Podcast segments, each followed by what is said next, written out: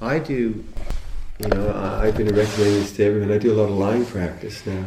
So the last two hours I was doing lying practice. If you can, if you can cultivate that posture without falling asleep, it is it is really very skillful because you can be very very still. It's just the, the trouble is the mind. Uh, you know, we're used to sleeping in that posture, so I found it. I've really worked on it the last five years, and I'm so so grateful I've done that. Yeah, I think that'd be helpful for me, Yeah. Mhm, Mhm. but I haven't been able to to do it. I do think it has a lot to do with exactly what you were talking about with not moving, Yeah. and you know, you set the intention, you get into a place, but I just every time it's like there's just this little movement of this, and as soon as you move, it's this feeling of like wanting a slightly more comfortable Yeah. feeling, And that takes you to sleep. and then and and you go for it, you move that little bit, and then that's it. Exactly. That's it. That's the insight. Because now I, I I can just get into that. My body just stays like just so still. Just like it's taken me a while to, to cultivate it. But There's no dullness. no, that's the surprising thing.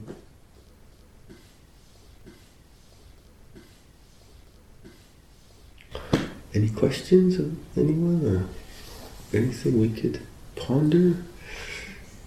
Um, Beatrice. what is the difference between indifference and equanimity? And second question, Uh-huh. is it I mean, is indifference unskillful?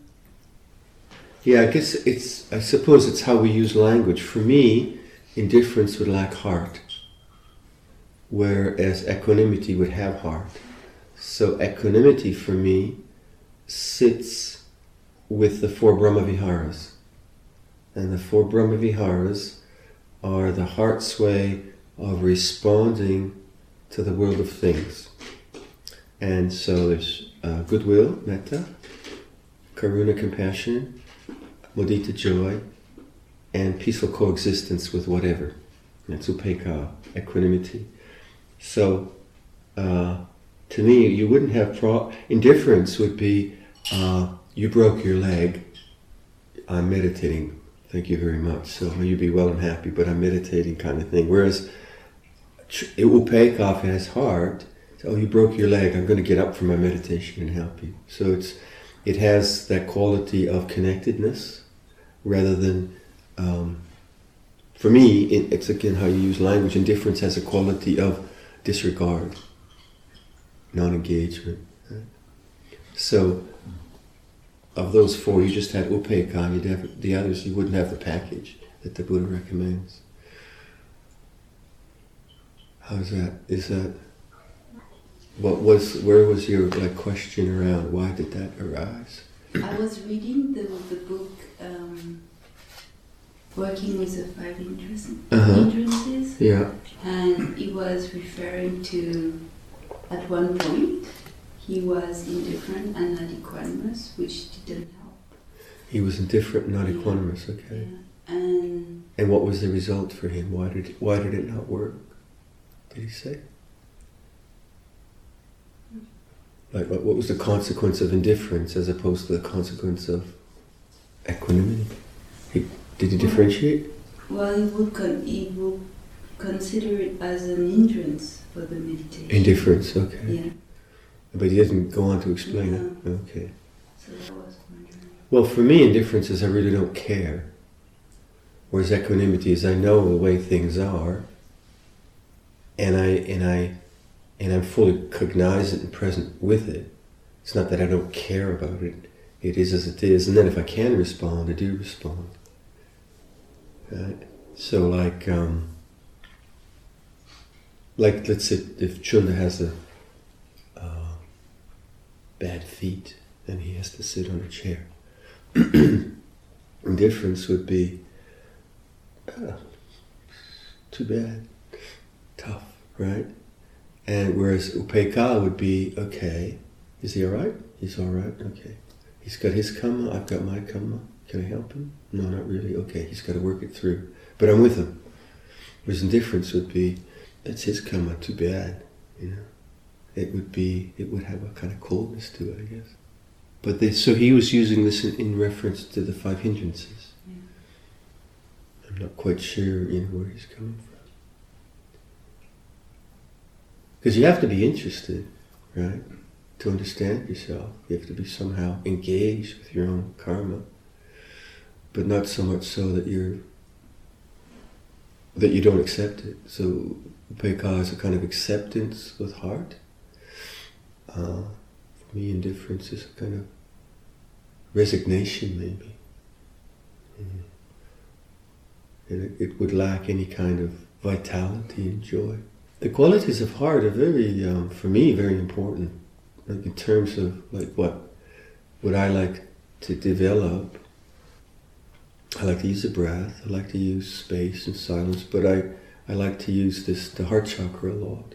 So I I try to stimulate that by actually engaging in um, associative thinking. So I think of Luang Por Sumedho and I see his image, and then as soon as I see his image, I feel tremendous gratitude. Right? And then I take that gratitude and I, I actually try to feel it here. So I make that quite vibrant, and and I keep repeating that exercise, kind of like you can you can take anapanasati and you can expand it to pranayama. You can do deep breathing and all kinds of things to become more aware of your lungs and so on. Same way with the heart, I can do we can do things which stimulate a sensitivity there, which is very very helpful. So for me, doing having done that a lot with like especially with my mom, you know, nine years of basically Brahma Vihara practice that got very, very stimulated and strong. So one way for me to practice equanimity is to be here. So if I'm like typically if I'm at a committee example I use a lot at a committee meeting of this uh, monastery I'm, I'm the chair and president lifetime president and I could fire anyone. and I wrote the Constitution. anyway, so I'm I'm the chair. So and I like to be efficient and get things done and so on. So sometimes if someone's long-winded, and I'm never long-winded, um, I get a sense of enough already. Want to cut them off, and I know that's not coming from equanimity. It's coming from uh, my wanting to control the discussion in some way. So then, what I to come to equanimity, I don't go to thought and think, "Oh, you shouldn't think that." I go to my heart, and if I go to my heart, then I'm more. Then I'm just let go into the present moment, and I'm kind of available to the present moment, soft and, and attentive. And if I have to say something, I'll say something. But then comes from a heartfelt acceptance which to me is what equanimity should be, a kind of heartfelt acceptance, and then I can act. If I was, you know, just thinking of the word, if I was indifferent, oh, then I'd probably just kind of look at, you know, I just doodle, and you know, I'd let the guy just go on and on and on and doodle, finish it. Okay. I wouldn't be engaged in any kind of way. You know? Whereas here I'm engaging, but I'm engaging from the heart and then then I know okay I'm accepting this situation but then I'm still responsible so I say okay I think that's enough we should anyone else want to say something so for me a, a way of actually functioning uh, well with upekkha is to, to interpret life from the heart rather than just from the head. And the heart does interpret right? You know it has a kind of it has its own way of seeing. At least I find that. Now, I don't know if that's what it means by the five hindrances of Upekkha. You kind of answered part of my question, but I was going to ask about the time you spent with your mother. Uh-huh. Um, one of the questions you kind of answered was how it, how you managed to practice and how your practice was affected, and also how you managed to maintain your vows as a monk in that environment. Right. It was a Interesting. Well, first of all, me and my mom were just great friends. So, and she she had no kinds of uh, issues about dementia? So, the connection was authentically real and beautiful, and uh, and so I always say, you know, this kind of situation can be very fraught if the if the parent and child have a lot of issues that haven't been worked out, or if the parent has dementia or something. So I didn't have any of that. And I had taken my mom to New Zealand. I took her to Thailand, took New Zealand twice. And even though I wasn't be, I wasn't able to really be with her that much in her life, we, we were quite close. So that bit was easy. So caring for her was never emotionally uh, stressful. It was always a function of Brahma Viharas. So uh, I didn't really realize. I mean, one kind of codifies as a Brahma Viharas, but you don't go there. So okay, okay, my mom, I'm going to do Brahma Viharas. Mm-hmm. No, you do feet washing and you, you do, but it, it is in effect a constant heart practice. So whether, like, if she had, if she was happy, I would be really feel the joy, and if she was uh, really um, down, I'd really feel the sorrow, and so you know, very open that way. So that was, although it was, uh, in the end, I was very, very tired, what I did see was that you can do a lot. You can, you can, you can bear a lot when the heart has that, when it's abiding in that, in that space of, of loving kindness. If my mom had dementia, or we just didn't get along with each other in some profoundly difficult way, then it would have been much, much harder to, to, to stay with it. And would have probably needed more uh, relief. So that part was was kind of very rewarding. And then the vows, well, I just figured out how I could be a monk in my mom's context. And I figured it out, and then I told all the senior monks what I'm going to do. So, like, as you know, we can't uh, handle food and cook food. I was handling food and cooking food. So I kept I kept to my own discipline of not eating after midday, but I wasn't going to call the neighbors to offer the breakfast oatmeal. Like, so I just decided, okay, this is the way I'll do it. And then I so I set up my own because uh, we don't have a vow system. You see, we have more a training system. So we don't take lifetime vows. We have a training system in which some of the rules, the um, going against them has serious consequences. But most of the rules are simply uh, acknowledgement. I went outside those boundaries. And so I, I, I, figured out how I was going to do it, and then I told uh, Ajahn Pasanno, Ajahn Sumedho, and they said, go for it. So if there's any doubt in the Sangha, what's this guy doing living with his mom? You know, so, because that's against the rules to live, because it's living alone with a woman, it's your mother. There's no there's no escape clause to that. So I just so I, I kind of knew the rules which I was going against, and I just recognized that okay, I'm putting those rules aside. I'm going to do this, and I didn't really, I didn't care what people said. You know, it was strong enough, and it worked. You know, it worked really, really well. So I had my own internal discipline. I, you know, I've been practicing a long time, and I had my own Vinaya discipline there. But I, w- I was also honoring her culture, yeah, because her culture was in the eight precepts, and that that I've always felt that that why, as I as a monk if I go into a foreign situation, why do I always have to have everyone running around to my cultural norms? Isn't there isn't there a place sometimes where I can adapt to someone else's cultural norms? You know, isn't there some flexibility there? Well, some things no. Some things are just uh, you know, it's like if my mother, like my mother loved a shot of port every evening. She said, "Oh, just one, just take one." I said, "Sorry." That'd be good for you. So it worked. It worked. Yeah, I was. Uh, I was really. It's one of the kind of the two best things I've done in my life is become a monk, take care of my mom. So, and it had a profound effect on me. And I think it had an interesting effect on the sangha, because monks couldn't just say, "Well, I'm a monk. I can't take care of my mother," and they don't want to actually. They, they, they don't want to. They want to care for her. But I, I know some. I know one one monk's mom. She's an alcoholic, and you know this was and some don't get along. I know one one monk, his dad, uh, his dad was really really heavy with him. So you know there are different different parameters that work well for me.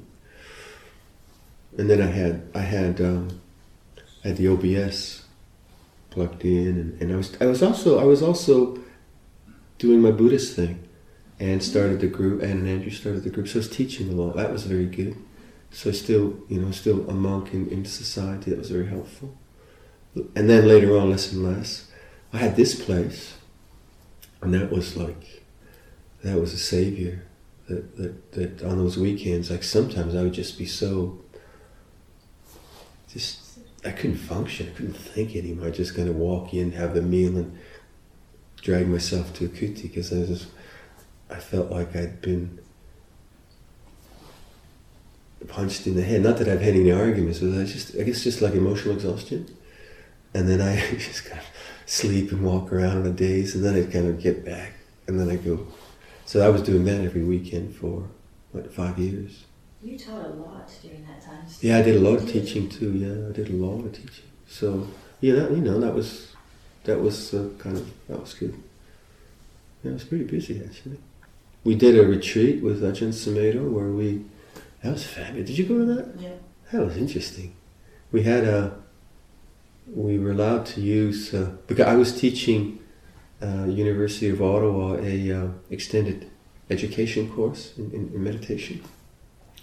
So the man that organized it said, "Well, then you can you can get some free facilities to get Ajahn Sumedho to do a retreat." And so we had the, one of the biggest halls, and uh, we had 250 people a, a weekend a weekend retreat, and and and and we charged I think just an administration fee, just a little bit, and that money we used and we we were housed in the dormitories. That was our, so the the U of O became our monastery.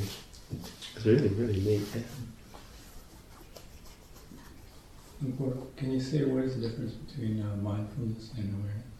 I don't differentiate. I don't parse that one out. I know some teachers do, but um, all that language is to me pointing to one thing. It's that kind of awakened consciousness.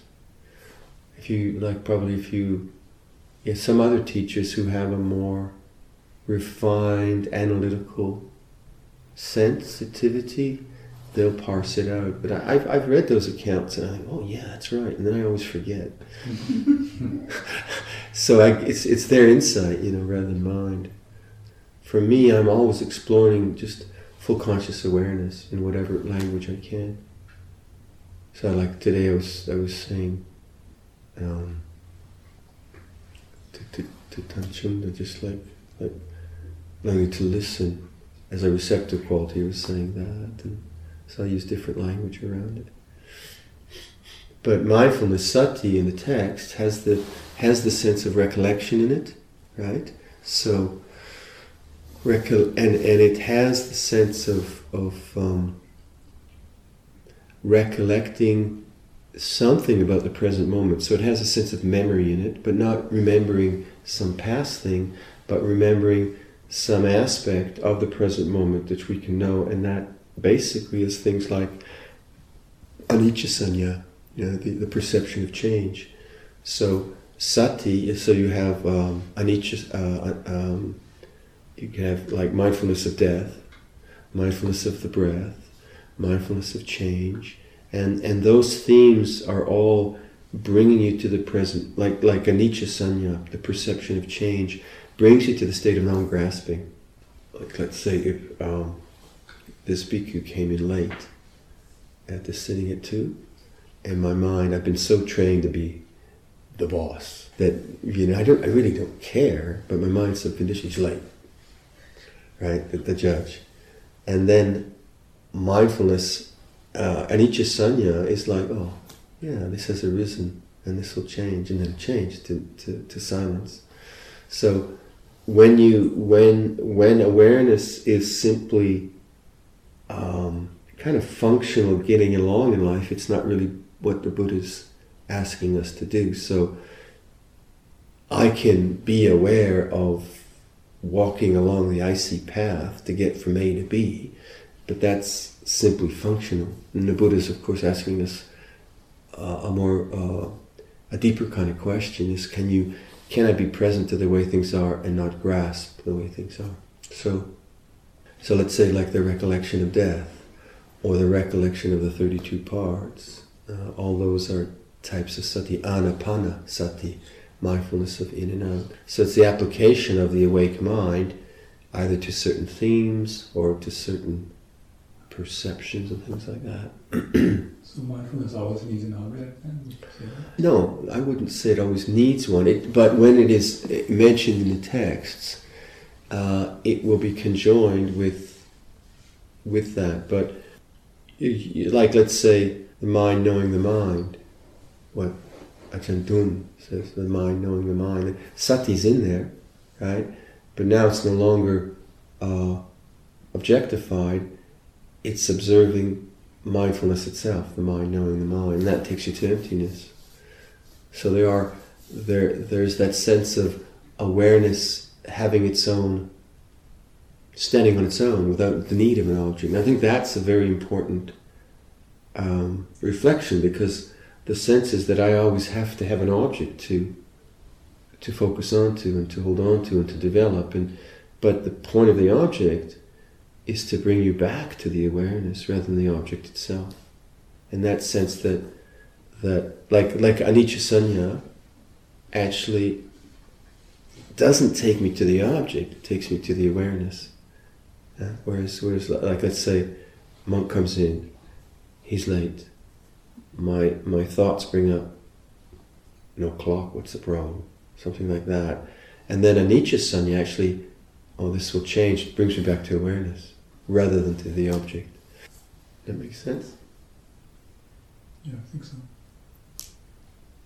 We talked about this in a meditation group yesterday, but someone said, isn't awareness, so if we're a, fighting a forest fire, or Mhm. not a forest fire, a house fire, Mm-hmm. you're fully there, completely there. Yeah. Are you then fully in the moment and it's different from being fully mindful? And I couldn't, I thought, I thought, no, it's not the same thing, but I couldn't explain. Well, you're fully in the moment. You're fueled by fear, right? You know, so so yeah, it, you're in the moment, but there's a whole lot of stuff making you focused. Mhm. So our challenge is how can you be focused when there isn't fire?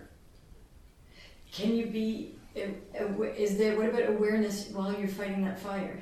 Sure, But Yeah. that's. but that- but it's it's kind of it's it's um, biological functioning, isn't it? Like you're now in survival mode and so on. So there's no problem there. You don't really have to think, should I be mindful or not? Right? You just. you just you just act and, and, and that's actually quite easy but what we're what we're doing is is like in the ordinaries in life we're trying to see discover the silence of the mind. And and you won't discover the silence of the mind when you're fighting the fire and you shouldn't be. You shouldn't be sitting there oh this is the sound of silence. No it's actually the sound of the house burning down. Right? So so it, it's it's the wrong place to do what we're doing. Just like you know like if uh, Christopher could be in his kuti and say ah cold. This feels cold. Cold shivering shivering shivering. And then we find him dead the next morning. It would be the misappropriation of what we're doing. So it can sound terribly passive right? But within activity but as you become more in touch with the inner workings of your mind, that mindfulness shows you, even in extremis, where you're losing it. You, know, you get better and better at not losing, not losing the plot. In, in more and more subtle situations. And more and more, yeah, yeah, in all kinds of situations. There's a good story of that, an example of that. Some someone asked Ajahn Chah about he had friends who were rock climbers and they were totally in the moment and aware. So why couldn't that be their med- med- you know, meditation? And I think Ajahn Chah said, well, are they kind of contemplating anicca and anatta while they're mo- you know, rock climbers? Hmm. They can't. They're just contemplating getting to the next step. Yeah, and that's the problem when when when when when the object is so riveting, Mhm. it makes you focus, but it doesn't really show you the objectless. Right? It doesn't show you the transcendent because you need to be with the object to survive. Right? Now, I'm sure maybe in some situations the rock climber then has some kind of epiphany, and you know, I may remember have some kind of transcendent experience, but it's very much dependent on the rock climbing.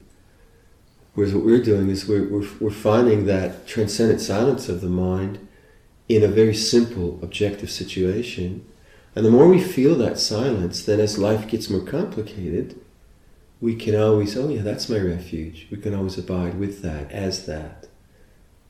But in the beginning, you need you need you need simplicity, like a retreat or like a novice in a monastery. You need simplicity just to get a handle on what awareness is. But as you as you as you as you're able to go to no thought, feel the silence of the mind, listen to the sound of silence, that becomes more and more your it's like in the beginning you're you're you're pulled out and then as you, your your practice gets strong it's like you've got this suspender which keeps pulling you back. It's kind of reversed going the other way.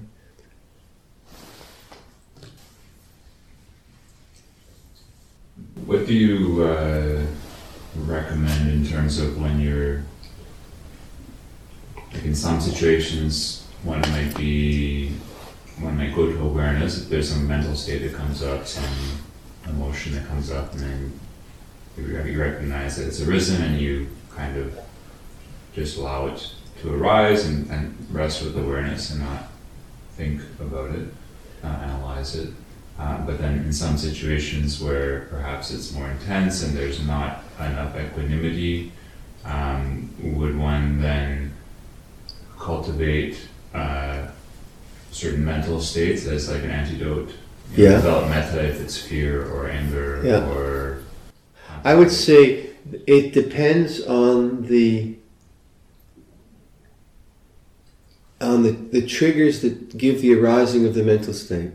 If something triggers the arising of the mental state and I just I'm always victimized by it, then I've got to figure out a way to be more mindful when those triggers are when those buttons are pressed. So let's say uh, I'm in the office and there's some a really uh, aggressive bully in the office.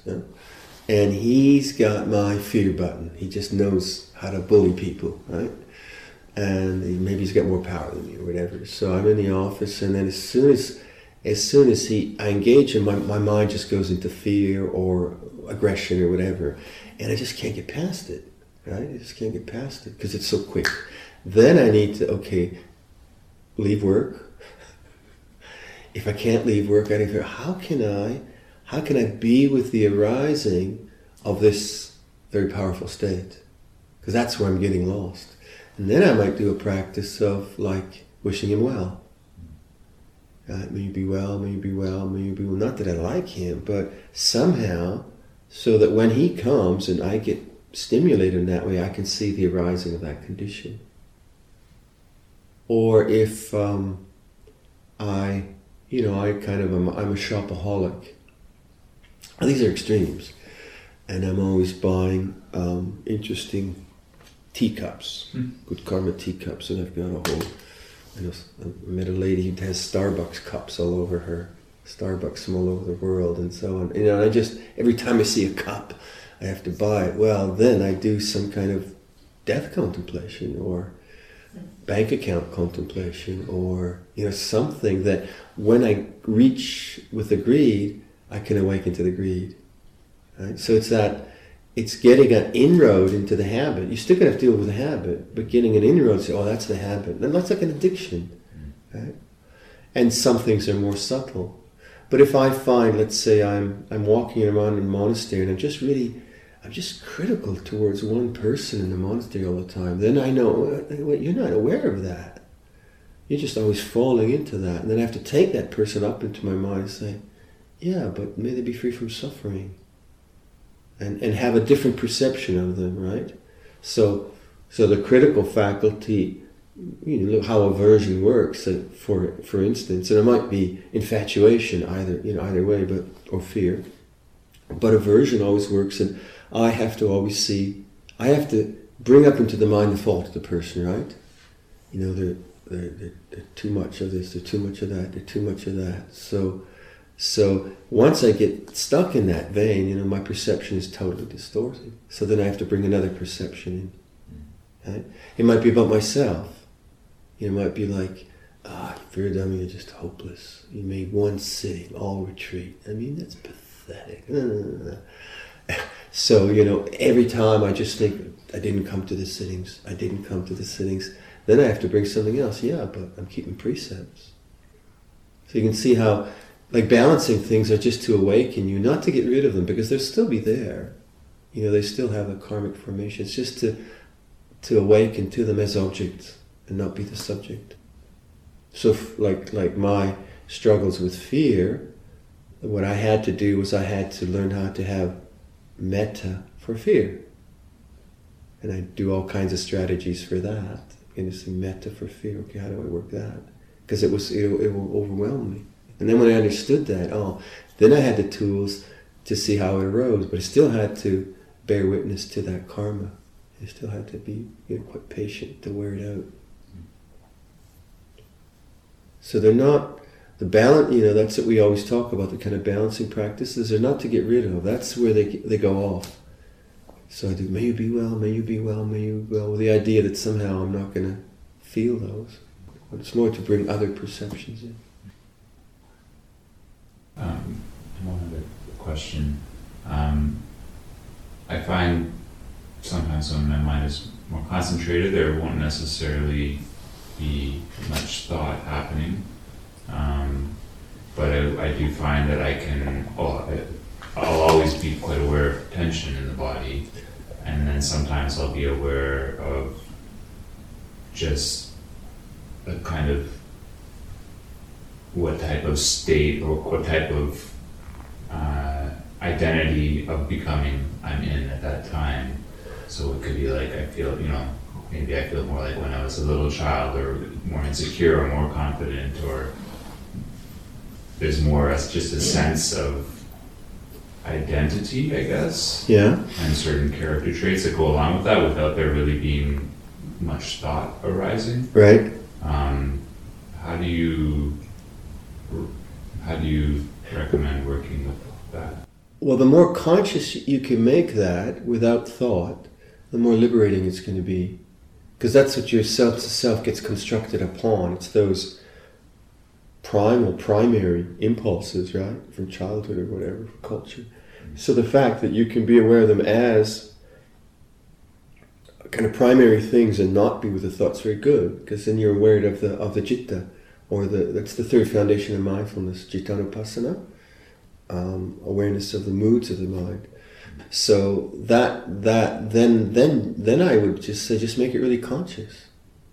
Know, by labeling or just oh yeah, this is what childhood, whatever, and and and keep expanding awareness to let it be just what it is. Then it then it evaporates, and though the the conditioning around uh, sense of I that that grows from those has has less and less power, and it's kind of purification that comes through. So the fact that you can be aware of it before thought, brilliant.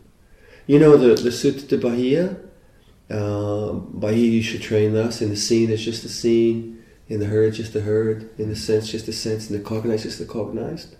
And Bahia when you train thus, that's a training. And that's what you're doing. You're, you're looking at at the mood of the mind just as the mood of the mind before it goes into thought. And the way you learn that is you use things like like my recommendation this morning is use discomfort. Use physical discomfort and see it as as body as body right? And get that lesson of like direct contact with experience before it's uh, mediated by thought. Direct contact. And then do that with sound. Sound sound. In the, in the heard there is just the heard and then look at like a look at an object in the seen there's just the seen just let it be or come to you just as it is without saying it's a cushion uh, there's a sitting cloth on it without without comment, and then apply that to emotions. And it's harder to apply, right? But the same thing. You come to that direct, and that's what I was kind of pointing to the ideas of no thought. You know, kind of coming coming to a direct contact with, and then then you have a kind of purity of awareness, where the sense of self isn't proliferating around it. And and you find that usually takes you to the silence of the mind actually. That makes sense? Yeah, so it's a kind of direct direct knowing. And those are good exercises like you know they're kind of simple exercises just like listening without comment. Like, like feeling your hands without comment. And then you take something negative like discomfort, and it's got a, it's got a bit of, I want to move and get out of here kind of feeling to it. But now you're just really with it, and then it, that will give you that will give you the, the intuitive insight of how to be very present to the way things are, and then you're almost um, without you willfully doing it, that way of being with neg- more more difficult negative things like extreme pain or, or negative emotions, that way of being will be um, inculcated into your mind in a way which isn't just through thought. It's like you've experienced this way of of being with things, and then it's really valuable because now you've got like I had a I had a bunch of memories came up with some really kind of bitter edge to them, really kind of stuff coming up, and and it was just no problem. It's just oh, it's just oh. and you know, it just kept the mind really broad, went through me, and it just felt really low love. But but that's because you know I've trained to be with like the discomfort in my knee, discomfort as discomfort. So if you take if you you know if you look at it through the Four Noble Truths or dependent origination, you have contact, feeling, craving, becoming. Right. So the feeling is the Vedana. So you have a negative bodily feeling, that creates the craving, that creates the thought, that creates the whole schlemazel. Right? So you, you watch that, you watch, well, what is the difference between physical discomfort and the mental proliferation around physical discomfort? Learn that lesson. And, you know, it's very easy because you're not hurting yourself. And then that lesson intuitively will come up around negative emotion it's, it's more difficult, it's more complicated, it's more powerful, it's more quick, but it's same intuition. Oh, this is you know this is just not wanting a negative emotion or what, whatever it is. So I always that's what I always try to do. Try to get the simple lessons down first, and then they seem to then inform because it's the same lesson, but it informs the more complicated parts of my conditioning. That's the theory, Christopher. Um, sometimes there are conditions like tiredness where it's really difficult to be aware, stay awareness. Yeah. And sometimes when I'm really tired, I get like really obsessive thinking.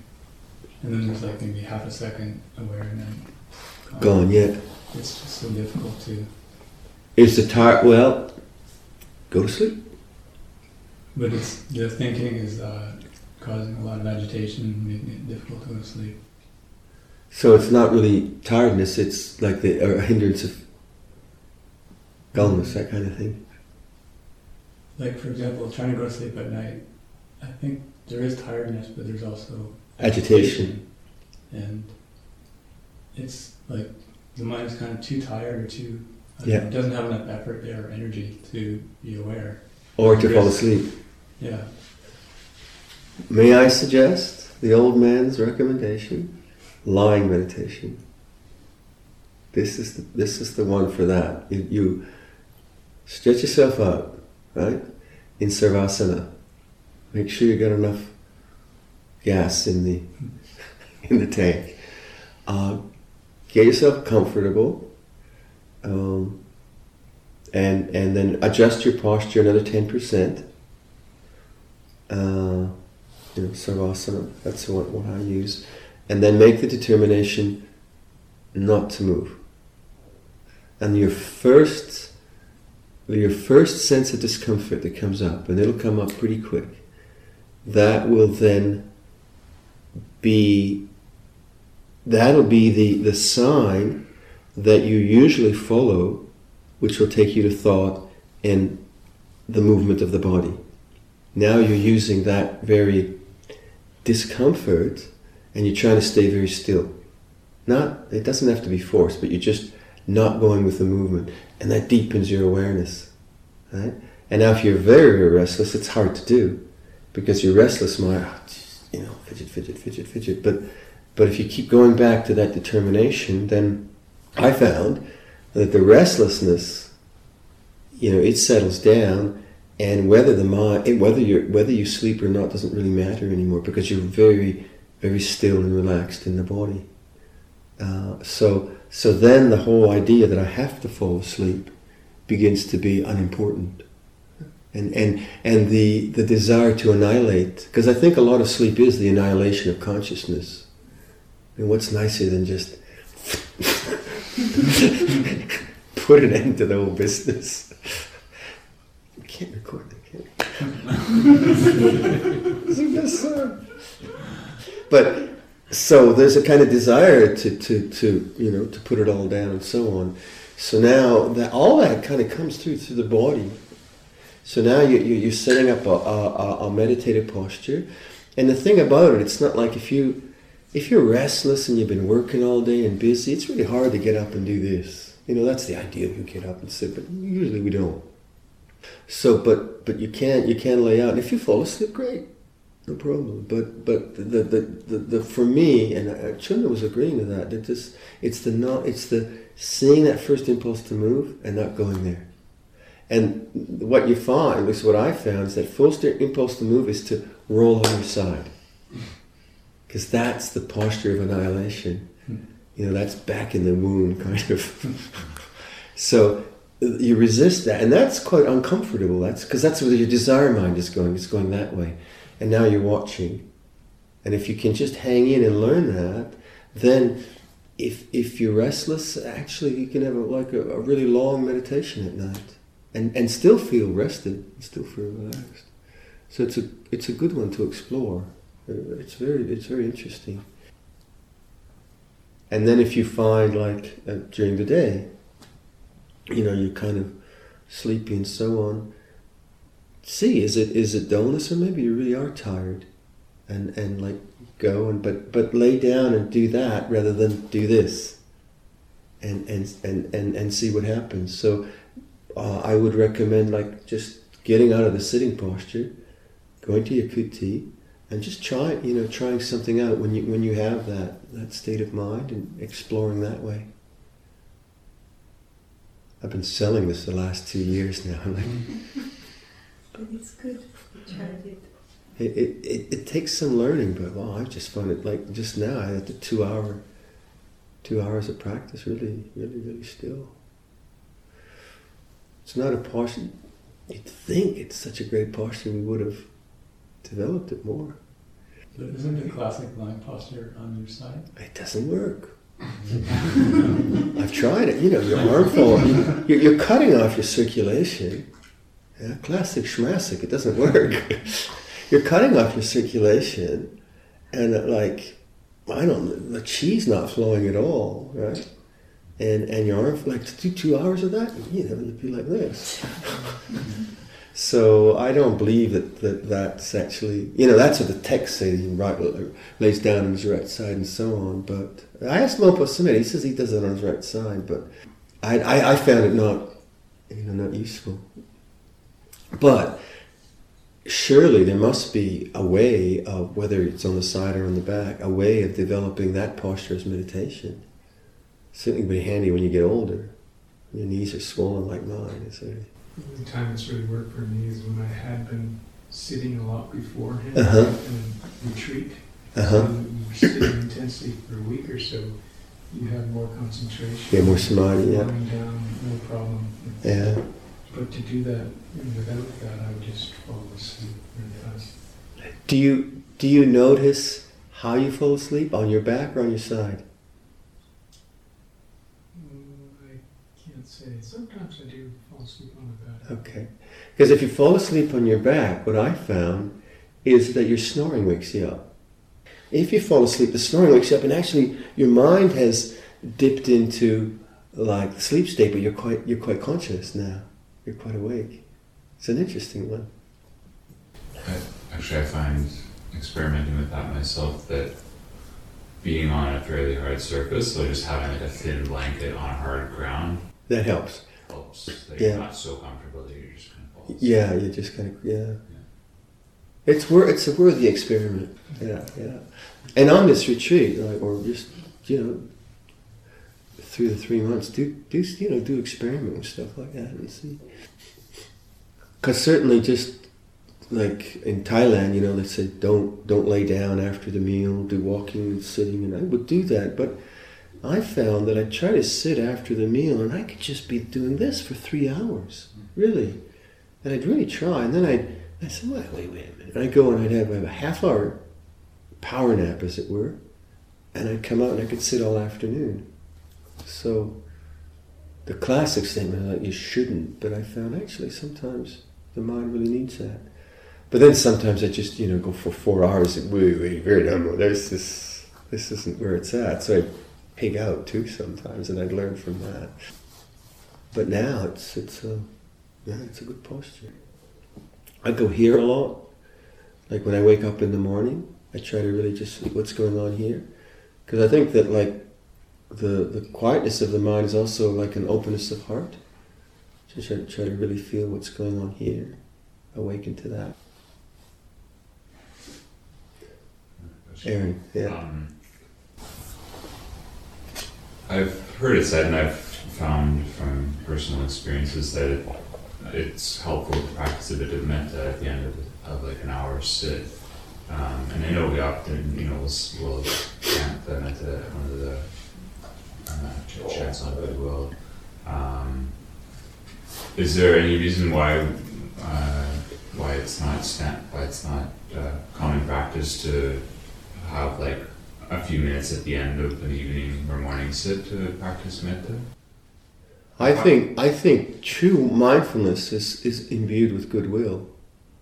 So, uh, like a, any session of meditation should have tremendous amount of goodwill in it already, right? So that that bit of addition at the end seems to me like not enough, because we are heart beings, and to really connect with life, it seems to me that's as important as attentiveness.